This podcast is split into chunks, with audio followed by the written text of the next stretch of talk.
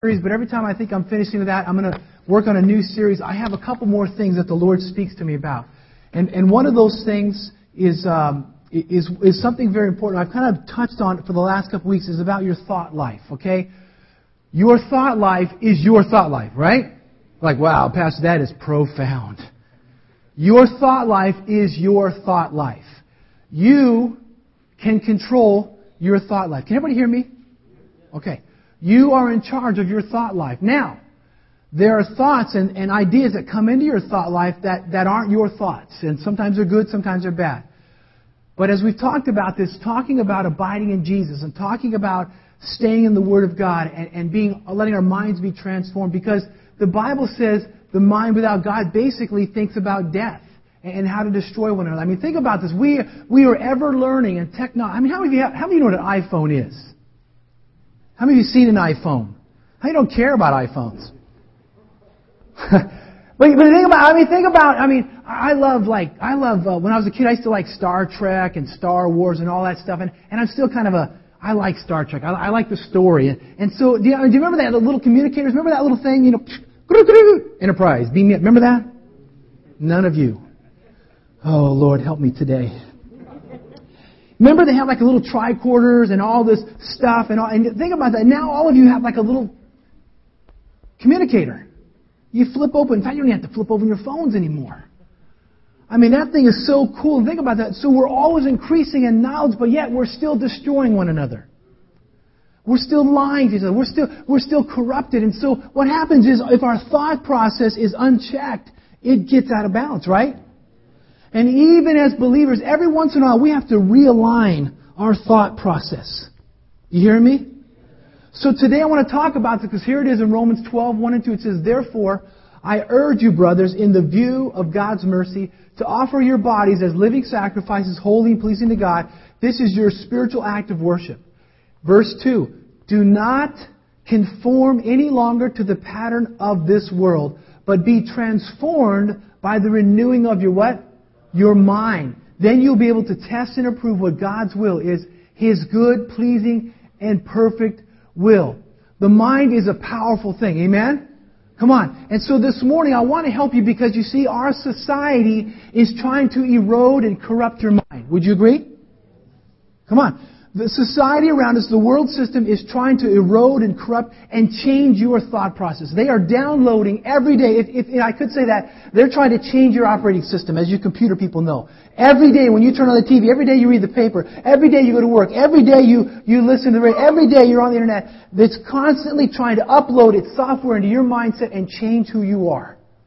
Some of it's good, but a lot of it's not good. In fact, it's to the point now that I'm shocked and I, and, and I, I've met people who, you, who they said once, when we were young and growing in the Lord that they loved Jesus and now they don't even acknowledge Him anymore. They say, no, I've, I've lost it. I don't even believe it. In fact, I don't even believe that Bible anymore. Why? Because they allowed the world to upload its software into their minds. And they begin to think about the things now. And, and, and so what I want to say is, as believers also, we must believe that the Word of God is true. Remember, Lawrence said earlier, God does not lie. His Word does not lie. His Word does not change. And you see, because of all this knowledge and all this, we, we think we're smart, we think we're intelligent, we think we can outwit God. We can't outwit God. And we have this concept, well, well, hey, because we're progressing, because knowledge is progressing, God should progress. No, He doesn't progress. He doesn't gain anymore because He knows everything. He is God. He doesn't need to progress. He's not becoming a better God. He has always been God. Do you understand what I'm saying? So all this New Age thought, this relativism, all this stuff comes into, and it creeps into all the teachings that you hear and see, whether they're Christian or on the radio or the TV, and your friends tell you, well, you know, hey man, God is not such a bad guy. He's changing. God says, I do not change. He, he doesn't like, he didn't realize, oh, wow, cell phones. Wow. I wish I would have come up with that. Oh man, I could have made a lot of money from Apple. Oh, no, God knew that we would do that. He gave you and I the ability. And so what happens is we begin to think, hey, I'm, I don't need God anymore. I'm smart. You see, that's the problem is the enemy begins to upload and begins to mess with your brain, right? Again, we talked about the tragedy. I'm not going to mention the guy's name, but the guy that went to the naval yard shooting. Remember he said he heard voices. And he said the vibrations. And why is that? Because he was hearing the voice of the enemy. And I told you this, I'm going to tell you this again. As a chaplain with the police department, as a pastor, I have talked to many people, and they say, I hear voices. And the first thing I begin to do is I begin to pray for them. I say, I rebuke those voices in the name of Jesus. I tell them, don't listen to those voices when they say they're trying to tell me to destroy something. They're trying to, I'd say, don't listen to that voice. That is not from God. And you see, there's voices coming to us all the time, right? And so, the mind, listen, the mind is the battlefield. Not only your heart, but the devil is attacking your mind. In, in the sense of a military, in, in sports, I remember this, and I, I was a horrible wrestler in junior high. I mean, I was this chubby little boy. Man, I can. I, junior high was awful. Remember that? Some of you middle school, junior high, was an awful. For at least for the guys. Some of you ladies, you're like you're pretty and and you're and you're, and you're smart, and some of us guys were still like you know, uh, uh, you know. And so so I was a junior higher and I wrestled one year and it was horrible because I got beat most of the time. And the reason I got beat, and I wish man I had the knowledge I have today back then, was because I'd psyched myself out that that other person was going to beat me. I wasn't that good. But I had the moves, the teaching, the coaches taught me. And every time I'd see that guy, I'd say, oh, he's just about this much. So, oh, I'd sit there because my match was always towards the end of the night. I was heavier, you know, chubbier. And so I wasn't heavyweight. I was down right near the heavyweight guys. And I'd sit there and watch and I'd see that other guy and he's like looking at me, you know, the stare down. And I'm like trying to be tough with him. And I'm thinking, yeah, he's got a tougher stare down. Oh, oh. And so you think, you, I was doing this all in my mind. I was looking tough on the outside. I'm like, but on the inside, I was defeated already. And we'd wrestle, and guess who would lose? Why? Because in my mind, I saw this guy is six foot five. He like muscles bulging. He wasn't. He was as flabby as I was. And one day, finally, I just, and it was too bad it was the end of the year, I finally grasped, why am I allowing myself to get beat? And so there was this other guy that said, I'm not going to, today I'm not doing it. So I was, I was the stare down. I had it down that day. Other guys staring at me. Now I'm staring, and I could tell I was getting him. I'm like, I'm going to beat you, man. I didn't point, you know, like today's rude. I, I was like, I'm going to beat you, man. I'm going to beat you. That whole time. And guess what? I beat him. Because it was a mindset. And then, of course, yeah, I played sports in high school and, and all that. And it was the same thing. Whenever our coach said, if you go out there wondering if you're going to win, you've lost the match. And you see, the enemy is always attacking you, saying, you're not going to win. You're going to fail today at work. Your relationships are going to fall apart. You're going to lose everything. You're a loser. And guess what you start doing? Oh, I'm a loser. I'm going to lose everything. And the devil's like, yes, sucker. You're weak. And you got to start saying, no, I'm not weak because I'm a child of God. Amen? Yes, hard times come. Yes, bad things happen. But you can get up because Jesus is overcome. We sang those songs for a purpose today. He has overcome. And so the first thing is this, the mind is a battlefield. The first thing is what you need to know. The mind is a battlefield. 2 Corinthians 10, 3 through 5. 2 Corinthians 10, 3 through 5. For though we live in the world, we do not wage war as the world does. The weapons we fight with are not the weapons of the world. On the contrary, they have divine power. What kind of power? Divine power to demolish strongholds. To do what? Come on, church, you gotta respond. Demolish strongholds. We demolish arguments and every pretension that sets itself up against the knowledge of God, and we take captive every thought, every thought to make it obedient to Christ. You see, we live in a physical world, and we live in an intellectual world, but we also live in a spiritual world. And I know sometimes, and it's sad in the church that we get all, oh my goodness, ooh, you know, do do do do do do. Oh, pastor's gonna talk about spiritual warfare and speaking it. That I don't, I don't agree with that. I don't care if you agree with that. It's happening. If the, the Lord would open your eyes, you would see these warring angels around this building right now. With, with splendor and armor. I mean, I wish I could see them, but I know they're out there because the Word talks about it. The Bible even says that you have a guardian angel with you, and you don't see them, but maybe there's a couple. For some of you, maybe there's a lot of them. Because the way you drive on 270, I've seen you drive. You know that old saying, don't go faster than your guardian angel?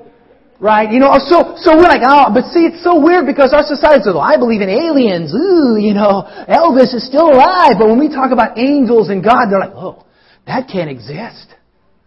Who is that? That's the devil. You see, there are angels all about. In fact, the Word says that we can command angels to do the work of God, to protect us. We live in a physical, intellectual, and a spiritual world, whether you agree with it or not. And the first thing is this, it says, uh, the, the mind is a battlefield, letter A, what you need to know. Underneath that, the, Satan is our enemy. Write that down. Satan is our enemy, or the devil is our enemy. Okay? The pastor is not your enemy. President Obama is not your enemy. Enemy.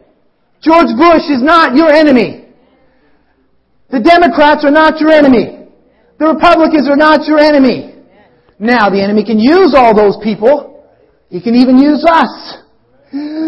But we are not the enemy. Look at the other person next to you. I'm not the enemy. Say to them, you're not the enemy. So who is the enemy? The devil. And I don't want to belabor this too much, but I'm sick and tired of the church falling in. Well, you got to be a Republican or you got to be a Democrat. You got to believe with them or, you know, we are God's people. The enemy is Satan, not people. Amen?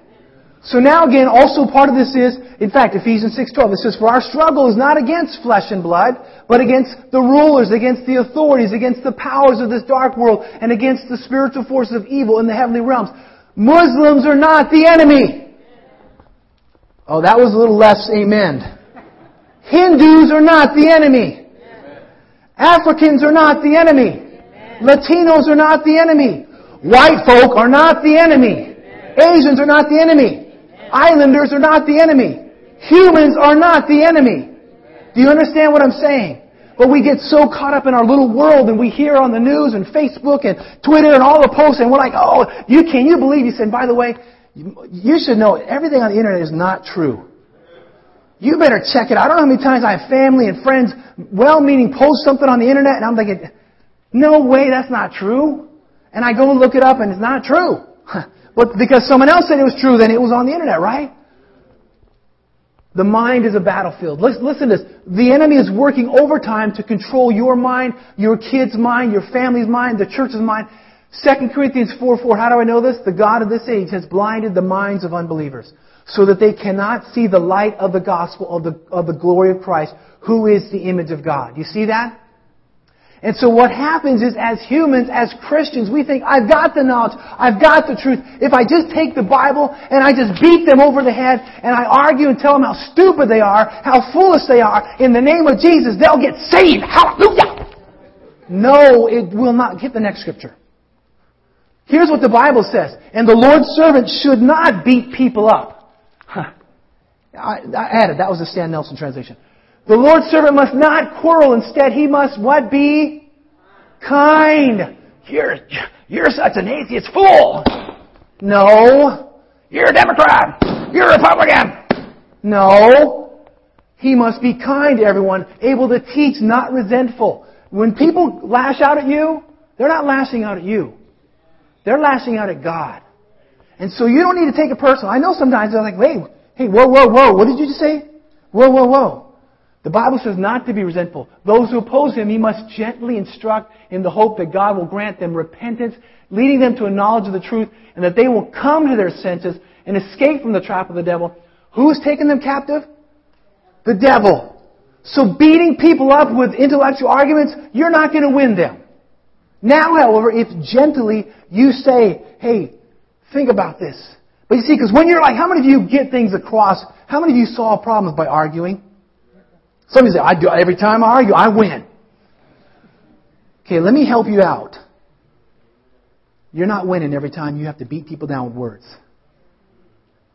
Because they just, they might, they might acquiesce to you, but they just want you to get out of their face is what they're doing. Parents, we're guilty, aren't we?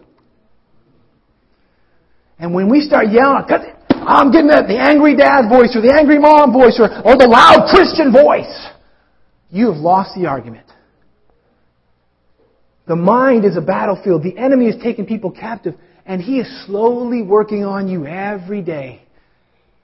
Facebook post, the Washington Post, the Frederick News Post, Christian magazines, so-called Christian people, right? Things that are just a little askew, they're a little bit off, and so the devil's working diligently. So let her be, let me talk about this. What is a stronghold? Basically, the scripture talks about strongholds as like a, think about this back in the day of castles and keeps. It was a, it was a, a keep where it was, it was like there were uh, parapet walls and there were like archers and, and, and maybe they had a moat. And so what it says is the Bible says there are strongholds in your mind, good and bad. And what happens is, is when kids know, kids know wrong, right and wrong as they grow up. They begin to learn wrong and right. And, and so, and so they know that there are certain things that they shouldn't do, but when they're, when that stronghold, when the good stronghold is beginning to be eroded by the corruption of society, it's okay to steal. It's okay to lie. It's okay to have premarital sex. Pretty soon that gets eroded. It gets eroded to the point that that's, that stronghold is gone. And they can cross over that line. And so there are good strongholds in our lives that we have to keep up. Parents, you must encourage them. No, uh, uh, no, you can't do that. You can't say that. You, no, that's wrong or this is right. And so you have to continue to build that, that stronghold and keep it strong. Amen? So there's two types of strongholds. One is godly strongholds. Psalm 18:2. Letter B, what is a stronghold? There are two types, godly strongholds. The, the Lord is my rock my fortress, my deliverer, and, and, my God is my rock, in whom I take refuge. He is my shield, and is, and is uh, the horn of my salvation, my stronghold. When you're tired and weary, when you don't have the answers, run to God. When you're confused, run to God. When the devil beats you up, run to God. When the world is, has, has made you, I don't know what I'm believing, go to God. Say, God, you're my fortress, you're my stronghold, you are my strong tower. Philippians 4 7, it says, And the peace of God, which transcends all understanding, will guard your hearts and your minds in Christ Jesus. When you feel like your heart is about to bust. And believe it or not, you and I, we all feel stress. And I know my stress, I, I know my stress signals. And when I start feeling that stress, I'm thinking, I, I can't do this, then I run to God. Say, God, I need your peace right now because my heart's beating too fast or something else. I know that I, you gotta run to God. Say, I can't, I can't control this, Father. I, I need peace. Amen? But there's now a bad stronghold. This is demonic strongholds. Now, listen to me, okay? I'm not trying to scare you. Demonic strongholds are not demonic possession. What happens though is you give a foothold to the enemy. So demonic strongholds, listen, they, they are things that are thoughts that are not of God, but you keep feeding that thought. You just keep putting a little seed in that. It's, it's like, again, weeds. How many of you love weeds in your lawn? Can you imagine someone having nice rose bushes, nice lawn, but there's a little section of weeds and they keep just, they let the weeds do what they want. They keep watering the weeds. That's a stronghold. And you see, in our minds, some of us, we, we say, well, that's just a, that's just an indiscretion, Pastor. Come on. That's just a, it's just a little thing I do every once in a while. Come on, come on, Pastor. But get off, get off me. That's a stronghold. And if, if you know about weeds, if you don't stop those weeds, what do they begin to do? They begin to spread. And that stronghold, if you don't stop that stronghold, it begins to grow. It begins to get higher and fortifies to the point that it can control your life. And so you gotta be careful. You gotta say, are these thoughts from God? And you see the scripture, again, this is not demonic possession. The scriptures are pretty evident that there are no believers who are demon possessed, okay? The Spirit of God and the Spirit of Satan cannot exist in one person. Do you understand that? I don't know your background. Not saying, oh my goodness, pastor's going to talk about that. Oh, I don't like talking about that. Hey man, I don't care if you like it or not. People are demon possessed. Because they open themselves up to it. It happens. So you need to clean house. Let me give you, let me give you spiritual warfare 101 if you meet a demon possessed. How do I know that? You will know they're demon possessed.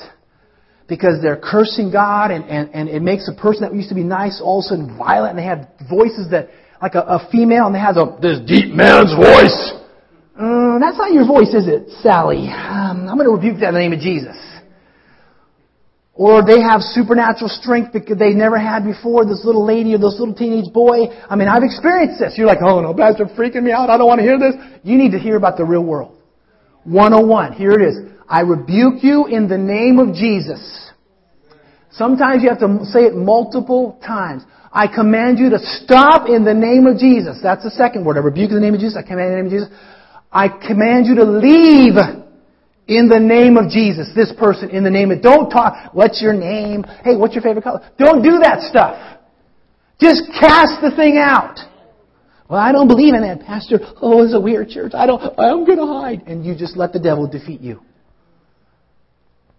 It happens. I know in the intellectual world, yeah, uh, we're intellectual. We don't, we don't believe in that. But I believe in aliens. Woo. Okay, there's a disconnect. There is demonic, and it, it, it does happen, and there are people, and I have dealt with it even at this church a couple times. You have authority through Christ Jesus to overcome, amen? So now let me get back on strongholds, okay? Strongholds are thoughts that we are preoccupied with that we allow the devil to have in our lives, okay? So let me move on. Letter C. Tearing down the strongholds. Tearing down the strongholds of your mind, okay? Listen, a lot of times it's because of rebellion. And we said, oh, it's just an indiscretion. I just do that little thing here and there, you know. It's, it's a rebellious attitude, it's a rebellious action. Ephesians 4, 26, here it is. If in your anger do not sin, do not let the sun go down while you are still angry, and do not give the devil a foothold. This is the premise I'm talking about. If you, well, we're, we are always angry. That's just my mom was angry, my dad's angry, I'm angry. That's a foothold. Well, uh, whatever. You can name any excuse, but the first weapon to tear down a stronghold is first deal with your rebellion, but you do it by the weapons of the Word of God. The weapons of the Word of God. John 8, 31, 32.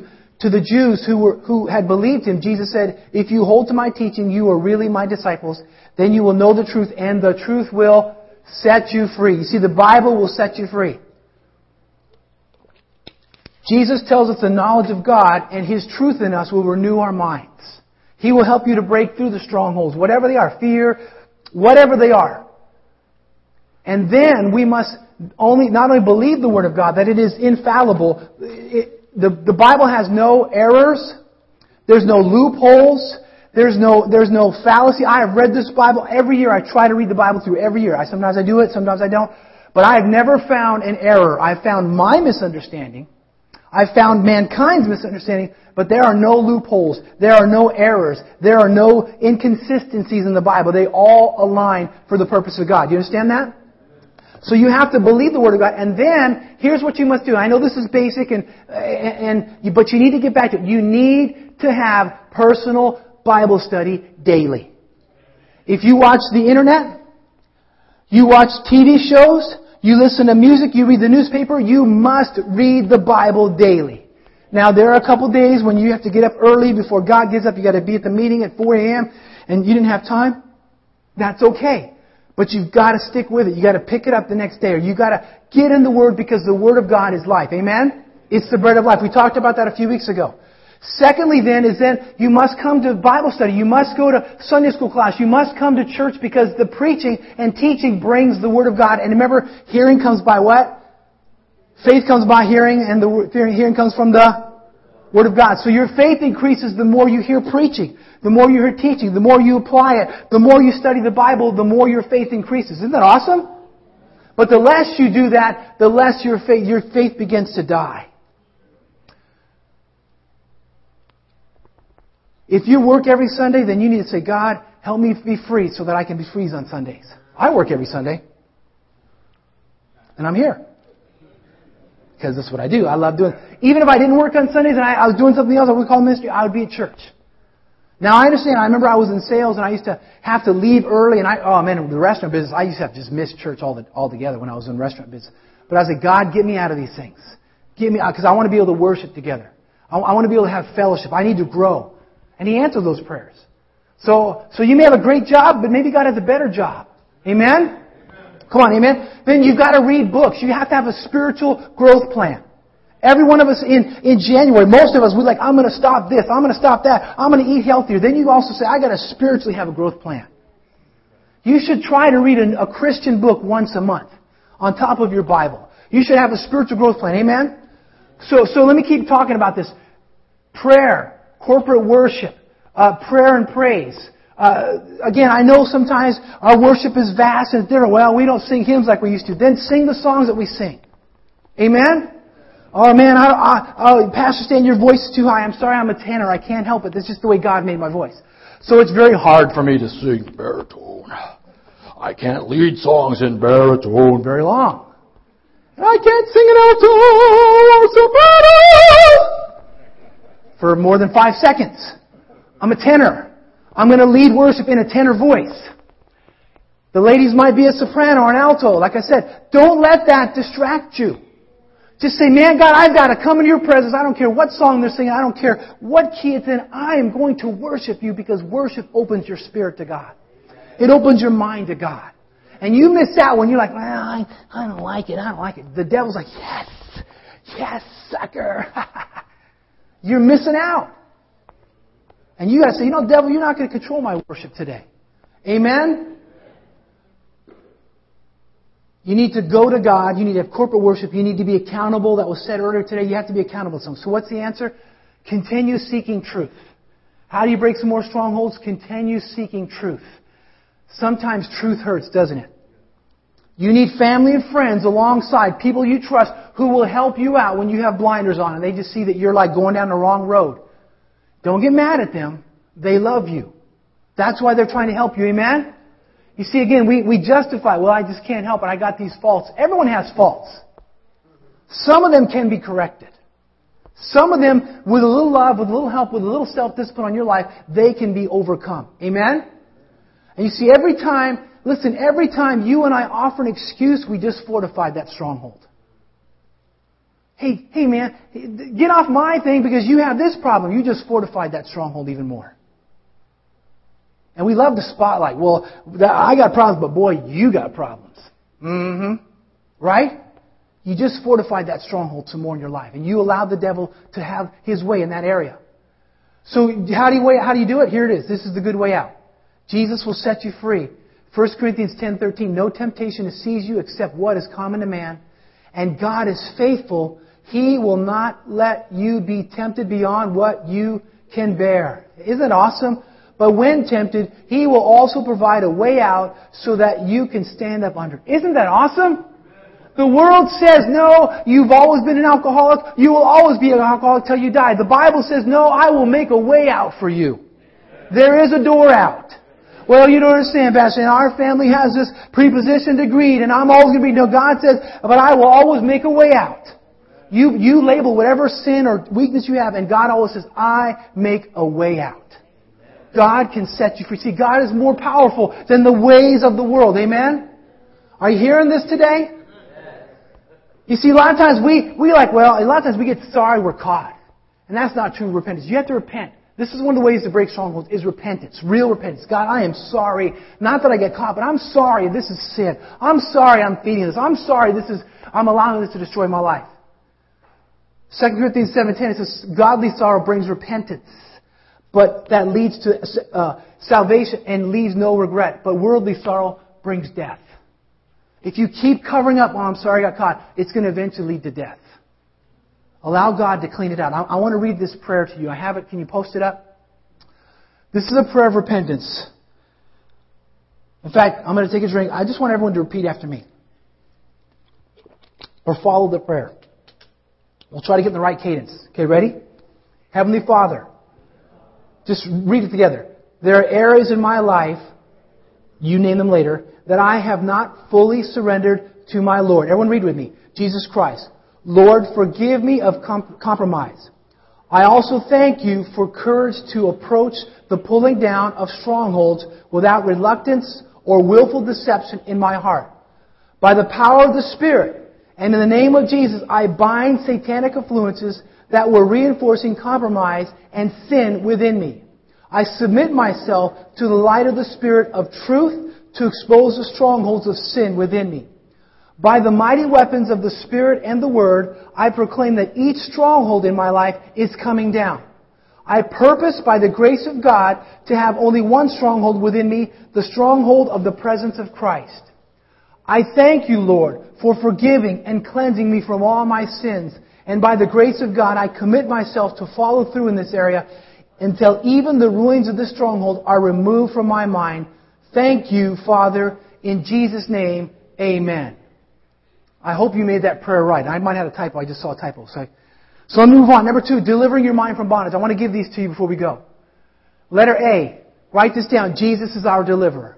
Jesus is our deliverer. Let me just read this to you. Luke 4, 18 through 19. The Spirit of the Lord is upon me because he has anointed me to preach good news to the poor. He has sent me to proclaim freedom for the prisoners and recovery sight for the blind, to release the oppressed, to proclaim the acceptable year of the Lord's favor. Jesus, listen to this. Jesus can completely deliver us from sin, hell, and death. Amen? Jesus can completely deliver us from Satan and the world system. Amen? Jesus can completely deliver us for ourselves from strongholds that we allow in our lives. Amen? So here it is. Let it be. Taking captive every thought. Here's a couple things. How to take captive every thought. It's important to know the strongholds that you're allowing. Sometimes we, we just subconsciously, just, we don't know what they are, but they're there. We, we allow them to, to hold up. You've got to name those strongholds. And, and if you don't know, say, God revealed to me some of these strongholds and help me not to have them in my, my life. Amen?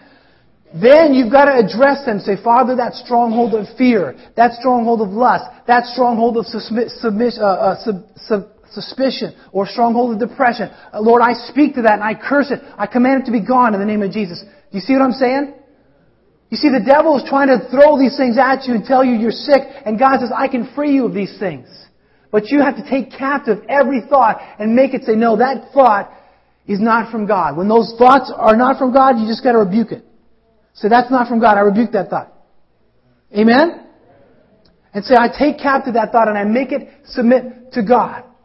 You got to ready your mind. You got to take control of your thinking. Again, you have to you have to monitor what you what you bring into your mind by watching on the TV. I'm, you know, I know, I, Pastor, you're old fuddy duddy. Get off it because it's such a mind controlling object that the devil uses it every day.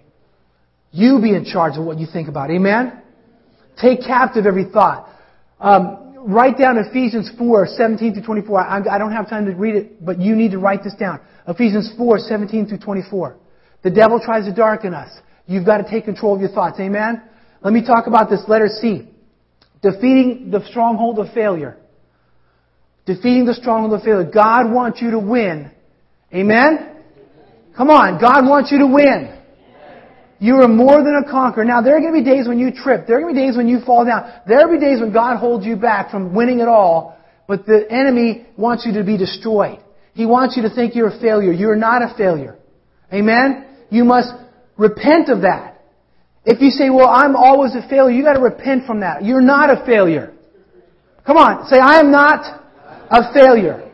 I am a child of God. You will fail. You will make mistakes, but you only learn when you say, I'm not a failure. That doesn't, that doesn't define who I am. I am a child of God. And I've been called here to help you be free of this. This is a struggle. This is a stronghold in this area. Is this mindset. Oh, well, I'm a failure. Take captive that thought and repent of it. And memorize Philippians 4, 7. It says, I can do all things through Christ Jesus who strengthens me. Do you see that? Whenever you think I'm a failure, say no. Philippians 4, 7 says, I can do all things through Christ who strengthens me. Do you understand what I'm saying? When your boss says you're a loser, when your family says you're a loser, when the world says you're a loser, say, no, I am a child of God, I'm a friend of God, and I can do all things through Christ Jesus. Amen? You need to believe that. Well, I'm just a sinner. No, you're not a sinner anymore. If you are a, a Christian, you've been redeemed, you are not a sinner, you're a saint. Some of you don't believe that. Saints, well, saints are people that died 500 years ago. No, the Bible is very clear. Saints are those, but also living saints. Because you've been sanctified by the blood of Jesus Christ, you are a saint. Not all your thoughts are sainthood. Not all your actions are saintful, but God has made you a saint. And you can't go around, I'm just a sinner, I'm just a sinner. That's exactly what the devil wants you to think, because then you'll fall into sin every time. You're still going to sin, you're still going to make mistakes, but you're not defined by that. 1 John 1 9 says that if, if we confess our sins, Jesus is faithful to cleanse us of our sins and our unrighteousness. Do you see what I'm saying? Say, sin doesn't have a hold on me anymore. I'm, I'm a child of God. And Romans talks about that. You need to read that. Do you see what I'm saying? Salvation. Yes, amen. Salvation is a continual transformation. Many of us think, I got saved, I said the prayer of salvation, I'm saved. Yes, you were, but now it's a continual growth in God every day until you meet Jesus face to face. Amen? Letter D, destroying the stronghold of fear. Fear is one of the greatest strongholds eh, that Satan uses on all mankind.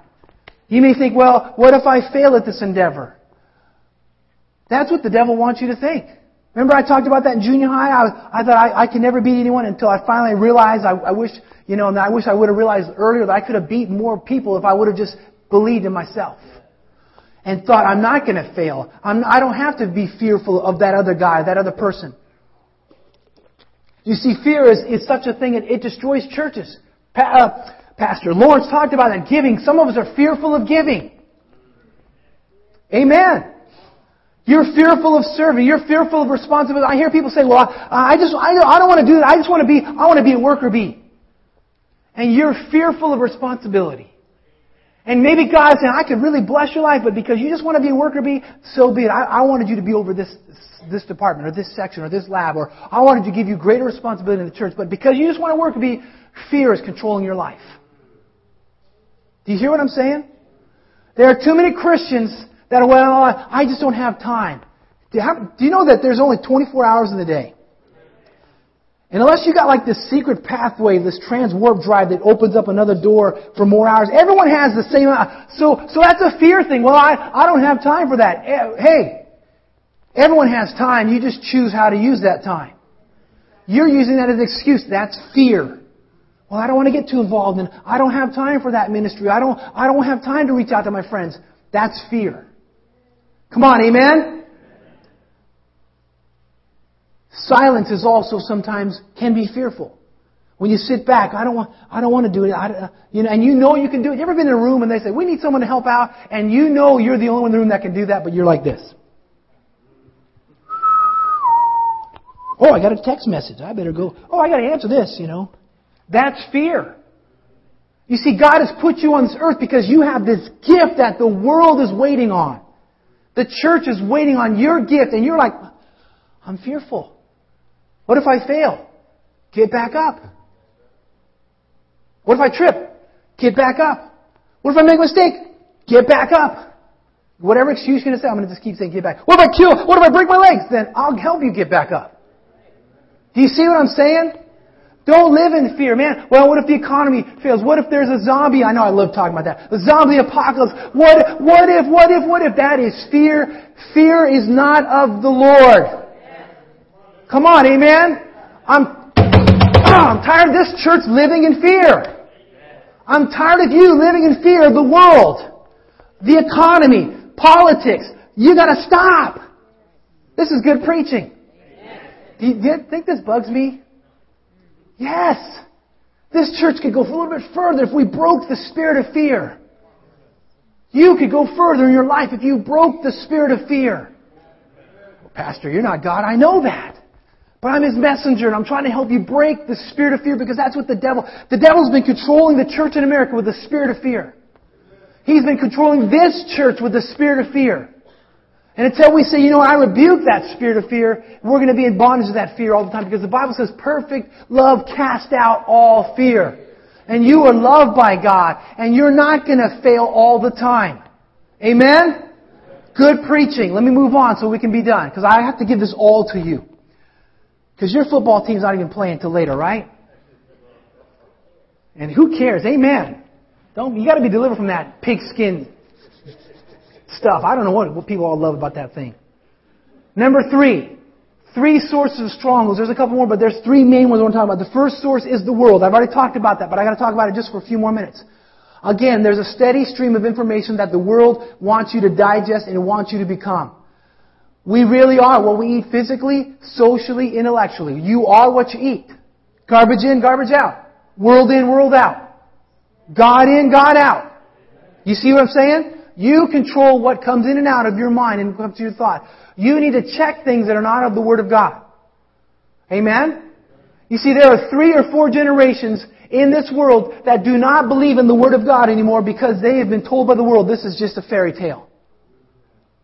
This stuff is just made up by a bunch of white men in the middle in the Middle Ages. No, it was made up by God through men who wrote it over a 300 year period. Uh, it's amazing.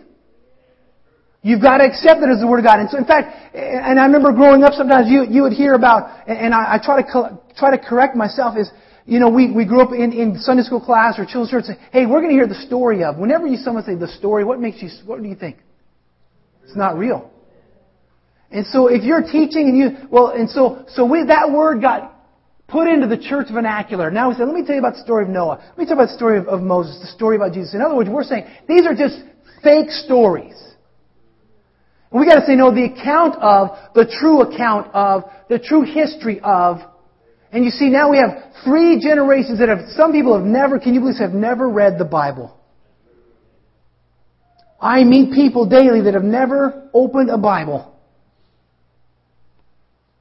And it's because we've allowed the world to allow us to, to not defend it like we should, or teach it, or preach it, or, or tell our kids that this is the only Word of God. This Bible is true. There are no faults. There are no lies. Amen?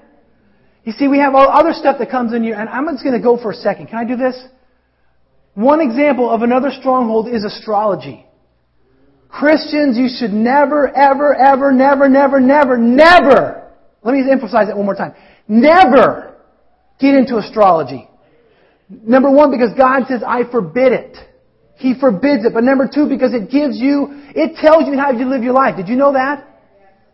When you say, oh, what's my, what's my horoscope say today? Oh, oh, you're gonna fail. Guess what you just did? You set yourself up for failure. I mean, some of those things, well, I could write those. You're gonna meet someone today. Whoa, that's real. Yeah, every day I meet someone. Hey, you're going to do this. Yeah, I do that every day. But you see, we have generations of people. What's my horoscope say? Oh, I'm a, and I don't even, in fact, I don't even know the zodiac signs anymore. I try to get them out of my mind because, because even if you read the zodiac, if you're a so-and-so, you're to do this. This is to be, you just now fell into the form of the world. God already put a purpose in your life. It's not a zodiac sign. Good preaching. Amen? And by the way, you shouldn't go to seances or play the Ouija board or all that other junk, right? That's, that's just extra. That's free. Thank the Lord later for that, okay? Caste systems, social strata, racism, political parties even tell us who we are. You're not owned by those things. You're a child of God. Amen? Our goal must, that our, our lives must be in conforming to Jesus Christ. Amen? 2 Corinthians 5.17, if anyone is in Christ, he is a new creation. The old is gone. The new has come. Amen? Letter B. Second, the second source of some strongholds are our experiences. Some of you have had some horrific experiences in the past. There are things that I that have happened in my life that I've said, God, I don't ever want to remember that ever again. And sometimes those, they, they, they resurface, but I, I said, Lord, I, I don't want to think about that anymore. And I didn't have, I mean, yes, I had a tough life some there, but nothing compared to other people that I know. But the problem is sometimes those experiences, good and bad, can govern the way we relate to the future. For instance, if you had a problem, and, and, and let me tell you this, okay? I, I was one time working with a, a, group of teenagers that were, that were in a detention center. And if you haven't figured this out, I'm half Korean, okay? And, and I'm grateful for all people. I love, I do. I love all people, all nations, all tribes. I love all people. And so I'm, I'm in there and, and, I'm talking about this Bible study of this kid and I'm, and I'm telling this kid, and I've used this example before years ago, and, and this was a long time ago, and I was talking to this kid about Jesus and, and he's sitting there, he's like looking, he's checking me out. And I know, I know what he's doing. And he says to me, are you Asian? I said, no, I'm, I'm a half-breed. You know, I'm half. I'm a human. I'm a human being, okay? You cut me, I'm going to bleed red. He says, You're Asian, aren't you? I said, My mom was Korean. Oh, I knew it. I knew it. My dad says all Koreans are lazy.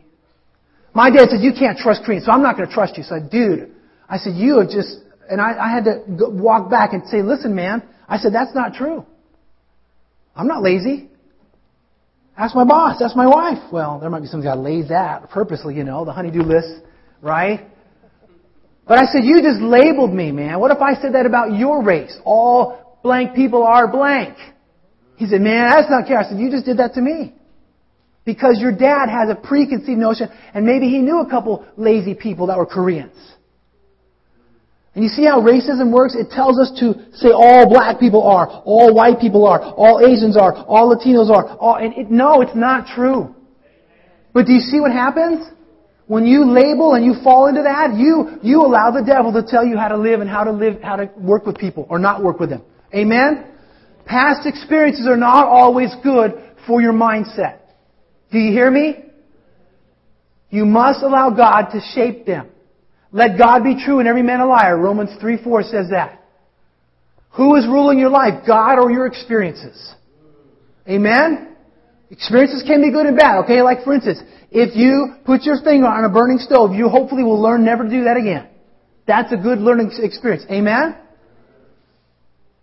Experiences may be valid. But if they're not checked with God's Word, they're not checked with the experiences and the purpose of God, they can pull you down.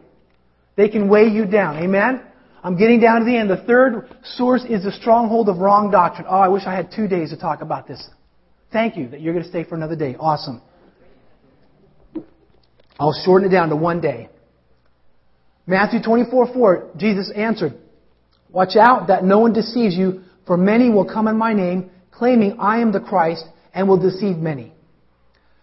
You must check every teaching from a pastor, including me, on TV, on the radio. You must check it against this thing right here in my hand. I have right here in my hand the Bible. Every teaching that I preach and teach, you better check it out right here.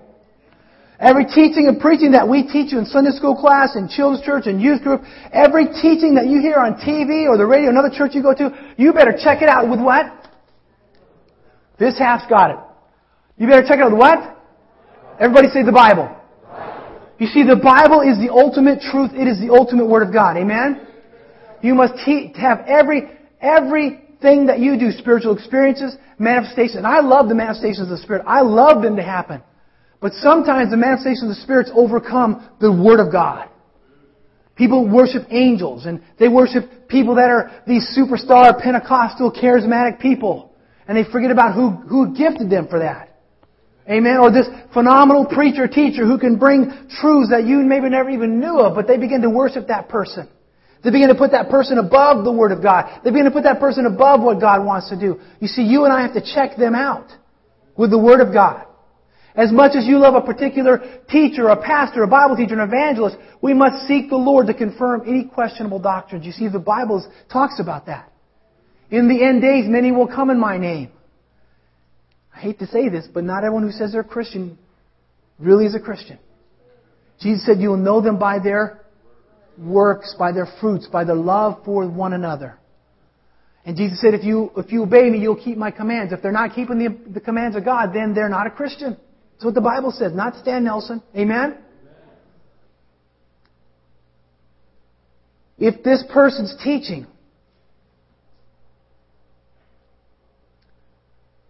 does not lead you into Christ's love, His holiness, His power, then you need to get away from them. This church or this party or this thing that you're watching or this, if it's leading you away from Christ, then you need to get away from it. Amen? I love, I, I, it annoys me how politicians love to use scriptures and, and say that just to get people to be sucked into what they want us to do. They might quote scripture, but if it's ungodly, you do not need to follow that. Amen? The next thing, Christians don't get your theology from Facebook. Oh my goodness. Or the internet. Come on, Twitter. All those, all those other medias. You need to know that the Bible is the truth. Amen? Don't believe it. I know I said that. God doesn't contradict us. God doesn't have confusing teachings. And I got to talk about it just for a few minutes because this is what something God wanted me to talk about. The Bible is true. Amen? In fact, in 1 Corinthians, I want you to write this down and maybe turn there with me. 1 Corinthians 6 9. This was extra. This came to me this morning. 1 Corinthians 6 9, as I was just looking over the sermon, I want, I want you to hear this, okay? This is not because I'm mean, not because I'm hateful, but it's so we can clarify. 1 Corinthians 6 9. 1 Corinthians 6 9. I'm going to read it. If you're there, great. If you're not, just write it down or, or find it. 1 Corinthians 6 9. Do you not know that the wicked will not inherit the kingdom of God? Do not be deceived, neither the sexually immoral, nor idolaters, nor uh, adulterers, nor male prostitutes, nor homosexual offenders let me read verse, verse 10. Nor thieves, nor the greedy, nor drunkards, nor slanderers, nor swindlers will inherit the kingdom of God. This is in the Word of God. This is not Stan Nelson. This is not hate mongers. This is the Word of God. You see, we're, we have had the world system tell us that you can do all these things, and, if, and whoever opposes from doing it, you're a hater. Did you know you can still love someone and not agree with him? You don't have to accept their lifestyle. You can say, I accept you as a person, and if you want to do that, sure, you can do that. You have free will, but it doesn't make it right. Well, you're not my judge. No, God is our judge. The Bible is our judge. And it's hard, I know, because they make it sound like you're a hater. Oh, you, you, you don't want me to have equal rights? You don't want me to have a life? I never said that, but here's what the Word of God says. And the truth will set you free. Especially with this, well, Jesus, well, that wasn't Jesus. Okay, let's go back to this again. I, I used this a couple weeks ago. John chapter 1. In the beginning was the Word, and the Word was with God, and the Word is God. Then John chapter 1, 14, Jesus said that the Word became flesh, Jesus. And so in other words, Jesus, when He came to the earth, because there's lots of saying, well, Jesus didn't talk about abortion, Jesus didn't talk about politics, Jesus didn't talk about homosexuality. Yes, He did in His Word, which He is the Word of God. John 1, 1. I, Jesus said, Jesus said, I become flesh. Alright? In the beginning was the Word, and the Word was with God, and the Word was God. And the Word became flesh. That flesh is Jesus. So Jesus is the Word of God.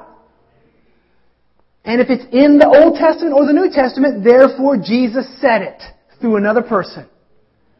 And they use that argument, well, Jesus never said that. He never said that. He never said that. He did in the Word of God. And you can't just pick and choose. I can't just say, I don't like that.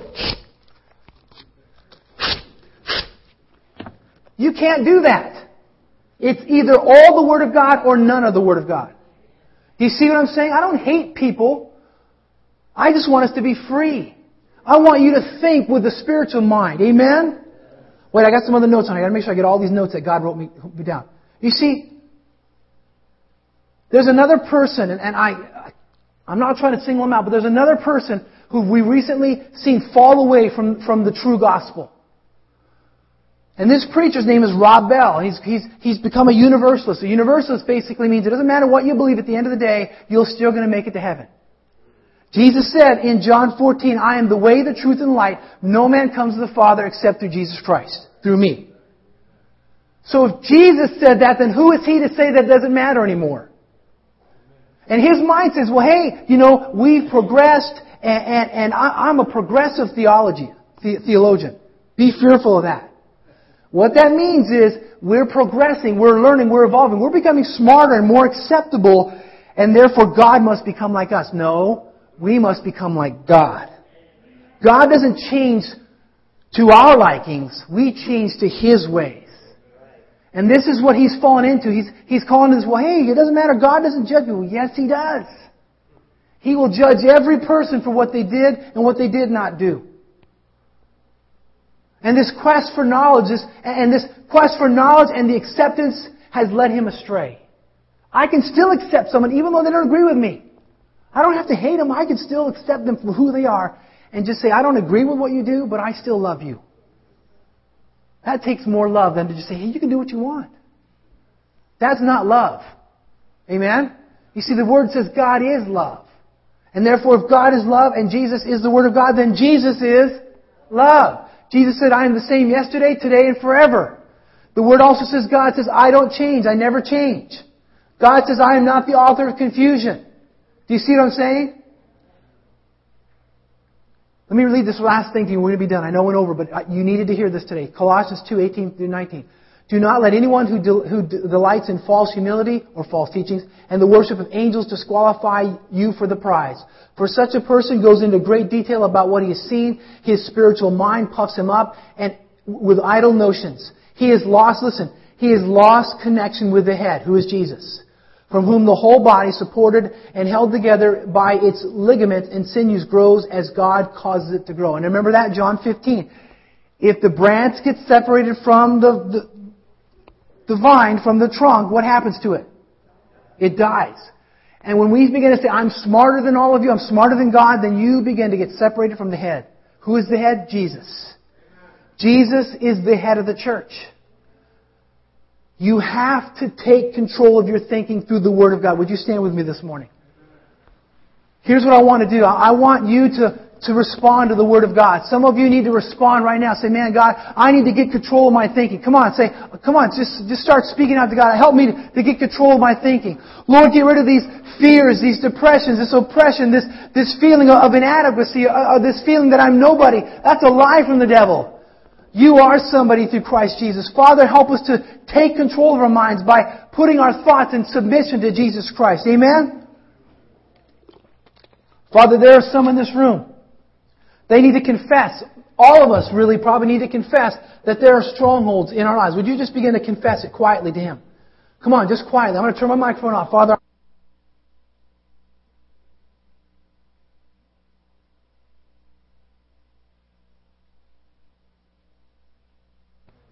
Father, we have confessed our strongholds. We already said a prayer in the message. But Lord, deliver us from evil strongholds. Deliver us from strongholds of the flesh. Deliver us from, from satanic strongholds. Deliver us from worldly strongholds that are keeping us back from having the best life that we could ever have. Because Lauren said earlier, you cannot, God, you cannot and you will not bless disobedience. And so, Father, we submit our rebellion to you. We submit this indiscretion to you. We submit this sin to you. We submit this wrong thinking to you that you will deliver us because it says to be renewed in the thinking of our mind through Christ Jesus, to be transformed. Would you transform our thinking, Father? Would you liberate us from bad thinking that tells us we can't when we can? Would you deliver us from fear? Lord, would you deliver us from, from making excuses, God? They're just excuses. And you, Lord, you don't always like our excuses. You are patient. You are loving. God, everyone in here has the same amount of time. We all have the same amount of days. There's no one with more days or less days. We all have the same amount of days. And Father, let us stop making excuses and start prioritizing our lives. Help us to have a spiritual growth plan this year. Let us turn off the TV, turn off the internet, stop hanging around uh, d- distracting people, and start hanging around people that are, that are godly. Yes, let us be with the lost and win them, but let them not destroy who we are. And Father, if we've been confused by wrong teaching, remove that. If we had a horrible experience when we were children or last year or yesterday, would you help us to be free of that experience? Because it says if anyone is in Christ, they are a new creation. The old is gone, the new has come. Would you bring the new today? New thinking, creative thinking, faithful thinking, faith of overcoming. Lord, would you allow that to be in the mind of every person here? God, let us stop being fear of the economy, in the fear of terrorism, in the fear of politics, in the fear of some d- disease. Lord, you overcome all those things. You are God. Every high thing must come down. Every stronghold shall be broken in the name of Jesus. I speak to all the strongholds that are not of God. I rebuke them. I command them to be fallen. I command them to be disintegrated. I command them to go away in every person's mind, every person's thought, every person's flesh. In the name of Jesus, would you free this church? Would you free this pastor? Would you free these people of anything that's holding us back from being the church and the people and the saints of God that you want us to be, God? Now, Lord, send us forward in our giving, in our worship, in our outreach, in our, in our lives, God, that you would free us of all the fears. Your word says that there are still some struggling in their giving of the tithes. That you says that it says that my God will supply all my needs according to His riches and glory. Your riches never run out, God. So let them hear that. And so, Lord, if they're fearful of failing, then Lord, they have to get up, they have to try. If they have failed, let them get up again and try in the name of Jesus. Because we are overcomers. Greater is He that is in us than He that is in the world. You, God, are greater. And Father, deliver us from getting